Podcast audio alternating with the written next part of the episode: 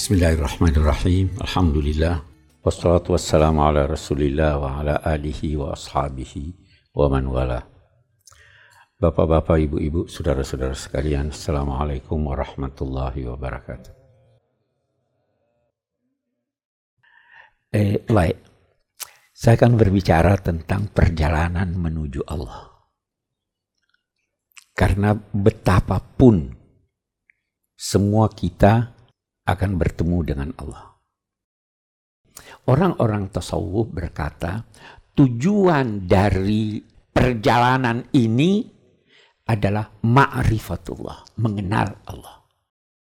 Orang-orang tasawuf itu terbuka baginya tabir ilahi. Ini saya ada buku namanya Menyingkap Tabir Ilahi Asma'il Husna. Memperkenalkan Allah. Nah, ada seorang sufi perempuan, Rabi'ah al-Adawiyah. Dia berpendapat bahwa proses dari taubat ke sabar, ke tawakal, sampai ke syukur, ridha, itu semua stasiun-stasiun. Cinta, ma'rifat, dia katakan semua proses ini cerminan dari cinta. Kata Sheikh Mutawalli Sha'rawi, cinta itu ada dua macam. Ada cinta emosi, ada cinta akal. Kita dituntut mencintai Allah dan Rasulnya. Tapi sisi lain, cinta bertingkat-tingkat, baik yang emosi maupun dengan akal. Begini, ada tanda-tanda orang yang mencintai. Cinta adalah dialog antara dua aku, itu definisinya cinta. Kalau ada suami terus, kamu begini, istrinya nurut aja, itu bukan cinta. Harus ada dialog. Ada musyawarah antara dua aku. Dua orang yang berbeda. Satu suami, satu istri, satu laki, satu perempuan. Ada dialog. Kalau maksa, bukan cinta. Ya kan? Dialog antara dua aku. Itu cinta. Cinta itu, kalau Anda cinta anak Anda, betapapun jeleknya, Anda suka dia. Ya. Berarti Anda tidak melihat lagi keburukannya. Ya kan? Cinta itu selalu mengajak Anda untuk menutupi kekurangan Anda yang dicintai. Cinta itu karena dialog selalu ingin bercakap-cakap dengan dia. Iya. Cinta itu ingin curhat. Lihatlah itu tanda-tanda cinta itu. Anda cinta pada Allah, pernah tidak Anda berdialog dengan Allah? Ya, kita nih yang awam dari dulu ini. Itu dikatakan, kalau Anda mau berdialog dengan Allah, maka berdoalah. Ya Allah, kasih saya ini, kasih saya ini. Saya mensyukurimu ya Allah, selama ini Engkau telah memberikan saya ini. Kalau Anda tidak berdoa, mana? Anda ingin Allah berdialog dengan Anda, baca Quran, baca ilmu, ya kan? Pernah baca Quran? Itu untuk kita orang awam pun begitu. Saya tidak berkata bacalah Quran 1 juz 1 hari. Paling tidak ada waktu. Baca wirid. Mau tidur baca ayatul kursi. Sudah ada dialog. Itu. Baik. Itu artinya cinta. Cinta bisa diukur. Bagaimana ukuran cinta? Ukurannya tasawuf lain. Ukuran kita orang awam bagaimana nih? Nah, itu ada tulisan. Dia katakan begini. Kalau ada dua pilihan di hadapan Anda. Ada dua pilihan di hadapan Anda. Anda harus memilih salah satunya saja.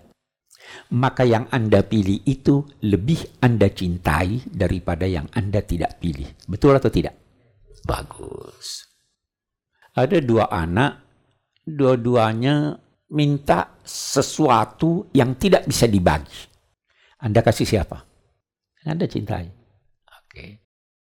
Ada panggilan bisnis, ada panggilan sholat. Yang mana yang Anda penuhi? Terserah Anda. Siapa yang Anda cintai? Iya kan? Itu ukurannya. Itu ada sementara penulis yang berkata begini, di zaman Nabi pun orang-orang yang seperti ini, orang-orang munafik itu seperti itu. Boleh jadi dia sholat, boleh jadi dia puasa, boleh jadi, tapi terkadang ada suatu situasi yang mengharuskan dia memilih, maka dia pilih apa yang disukai. Kita tidak usah jauh-jauh, sejarah menyatakan sewaktu perang Uhud, banyak sahabat Nabi yang lari atau tidak? Banyak. Banyak. Hanya segelintir sahabat yang berada di keliling Nabi. Itu semua sejarawan bilang begitu.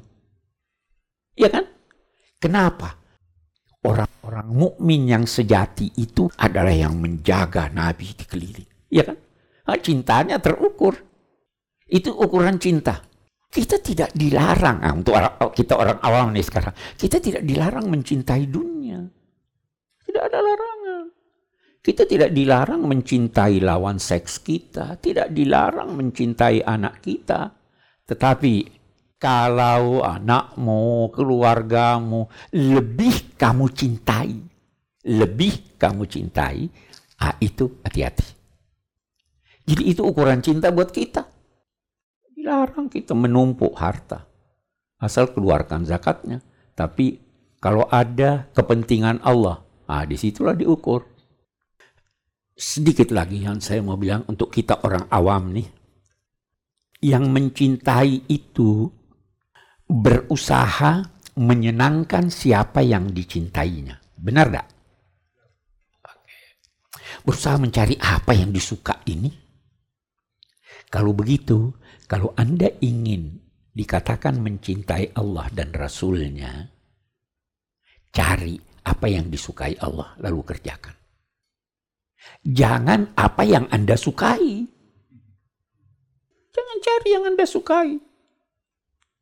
Nah, kita temukan nanti di dalam ayat-ayat Al-Quran sekian banyak hal yang dinyatakan Allah. Saya suka yang begini.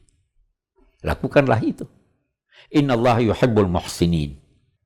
Senang kepada orang muhsin, yaitu yang memberi lebih banyak dari kewajibannya, menuntut lebih sedikit dari haknya, berbuat baik kepada orang yang pernah berbuat salah kepadanya. Allah suka itu. Innallaha yuhibbul muttaqin. Dalam konteks ini kita artikan, Allah suka kepada orang-orang yang menghindari apa yang bisa mencelakakan dia. Takwa itu kan menghindar dari sesuatu. Menghindar dari siksa Allah baik di dunia maupun di akhirat. Kalau Anda berusaha menghindar yang daripada apa yang dapat mencelakakan Anda, Allah suka Anda. Dosa mencelakakan atau tidak? Ya hindari dong dosa. Durhaka, hindari. Semua yang bisa mengundang siksa Allah di dunia atau di akhirat. Semua yang mengakibatkan Anda melanggar ketentuan-ketentuan Allah, itu tidak disukai Allah. Dan disukai Allah, saya berusaha menghindarnya. Karena itu nanti syubhah dianjurkan untuk dihindari. Walaupun masih abu-abu ini halal atau haram, kalau mau hati-hati jangan deh. Yuhibbul muttaqin, yuhibbus sabirin, yang sabar. Sabar itu menahan gejolak nafsu untuk mendapatkan yang baik atau yang lebih baik.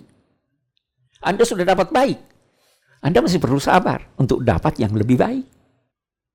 Kalau kita buka Al-Quran, tidak ada perintah bertawakal atau pujian terhadap yang bertawakal, kecuali orang itu sudah berusaha lebih dulu baru tawakal. Tidak ada itu, udah deh tawakal aja. Iqilha fatawakal. Tidak ada, semua didahului oleh anu. Ya kan? Kalau orang tasawuf, dia bilang tawakal ada 3 macam. Tapi ini berlebihan menurut kita. Karena ada juga yang Ada ahli-ahli tasawuf yang berlebihan. Dia bilang tawakal itu tiga macam.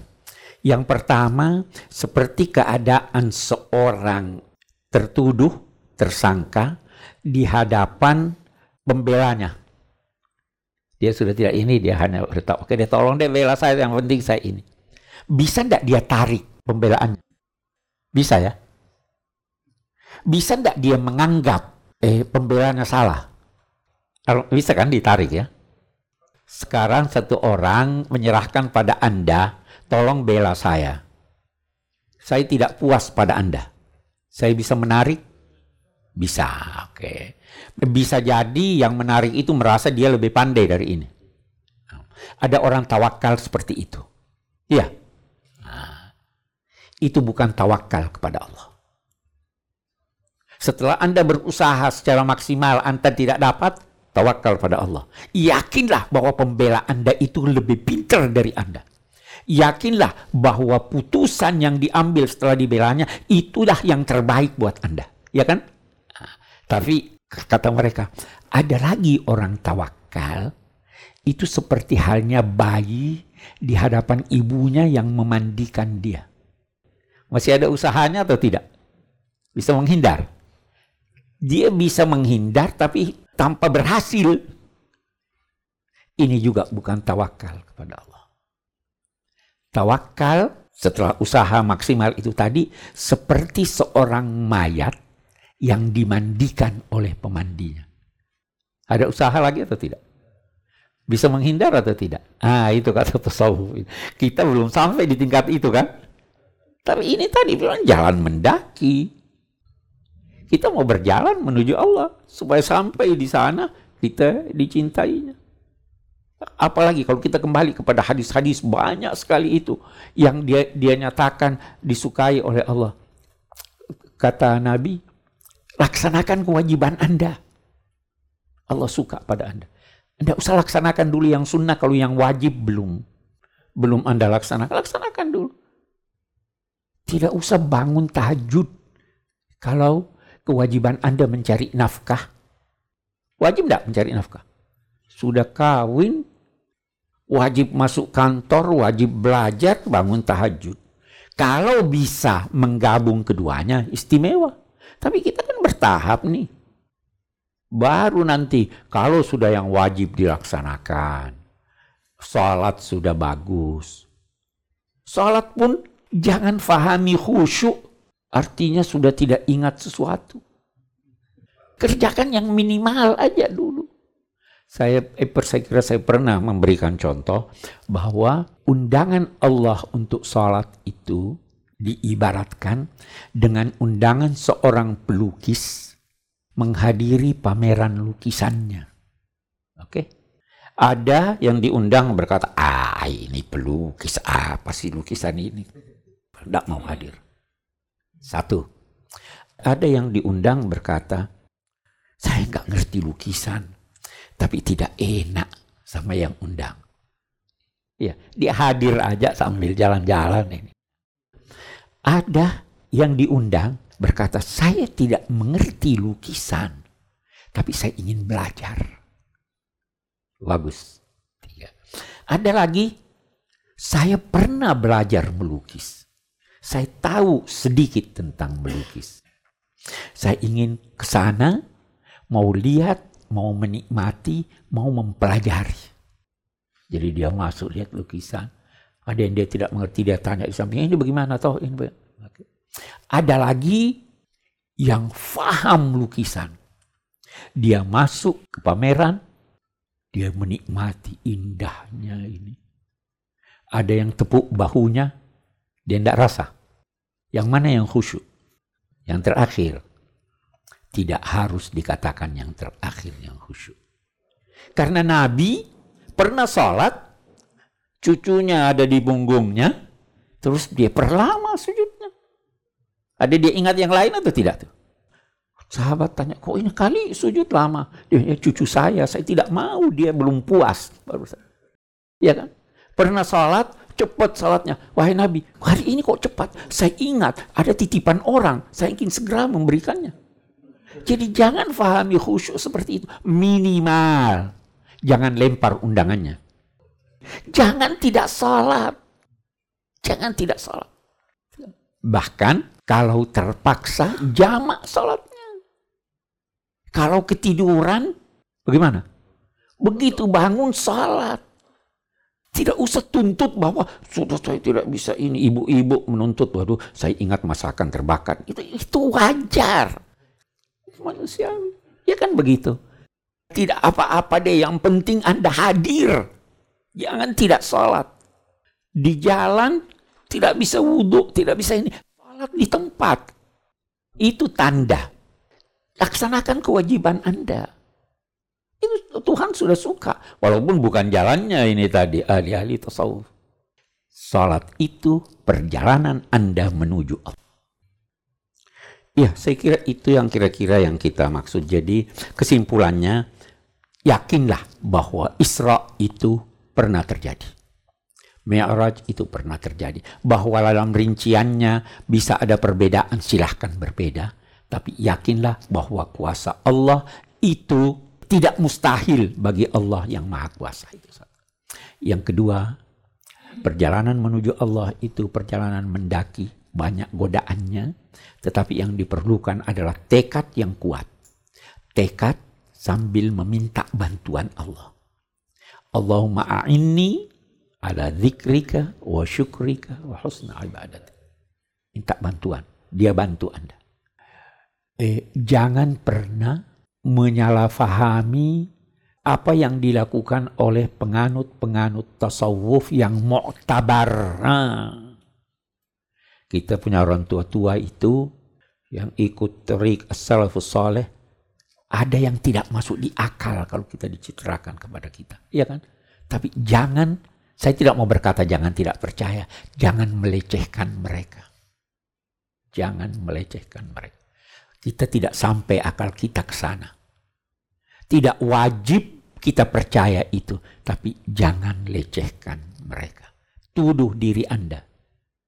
Saya kira itu kesimpulan saya untuk ini. Wassalamualaikum warahmatullahi wabarakatuh.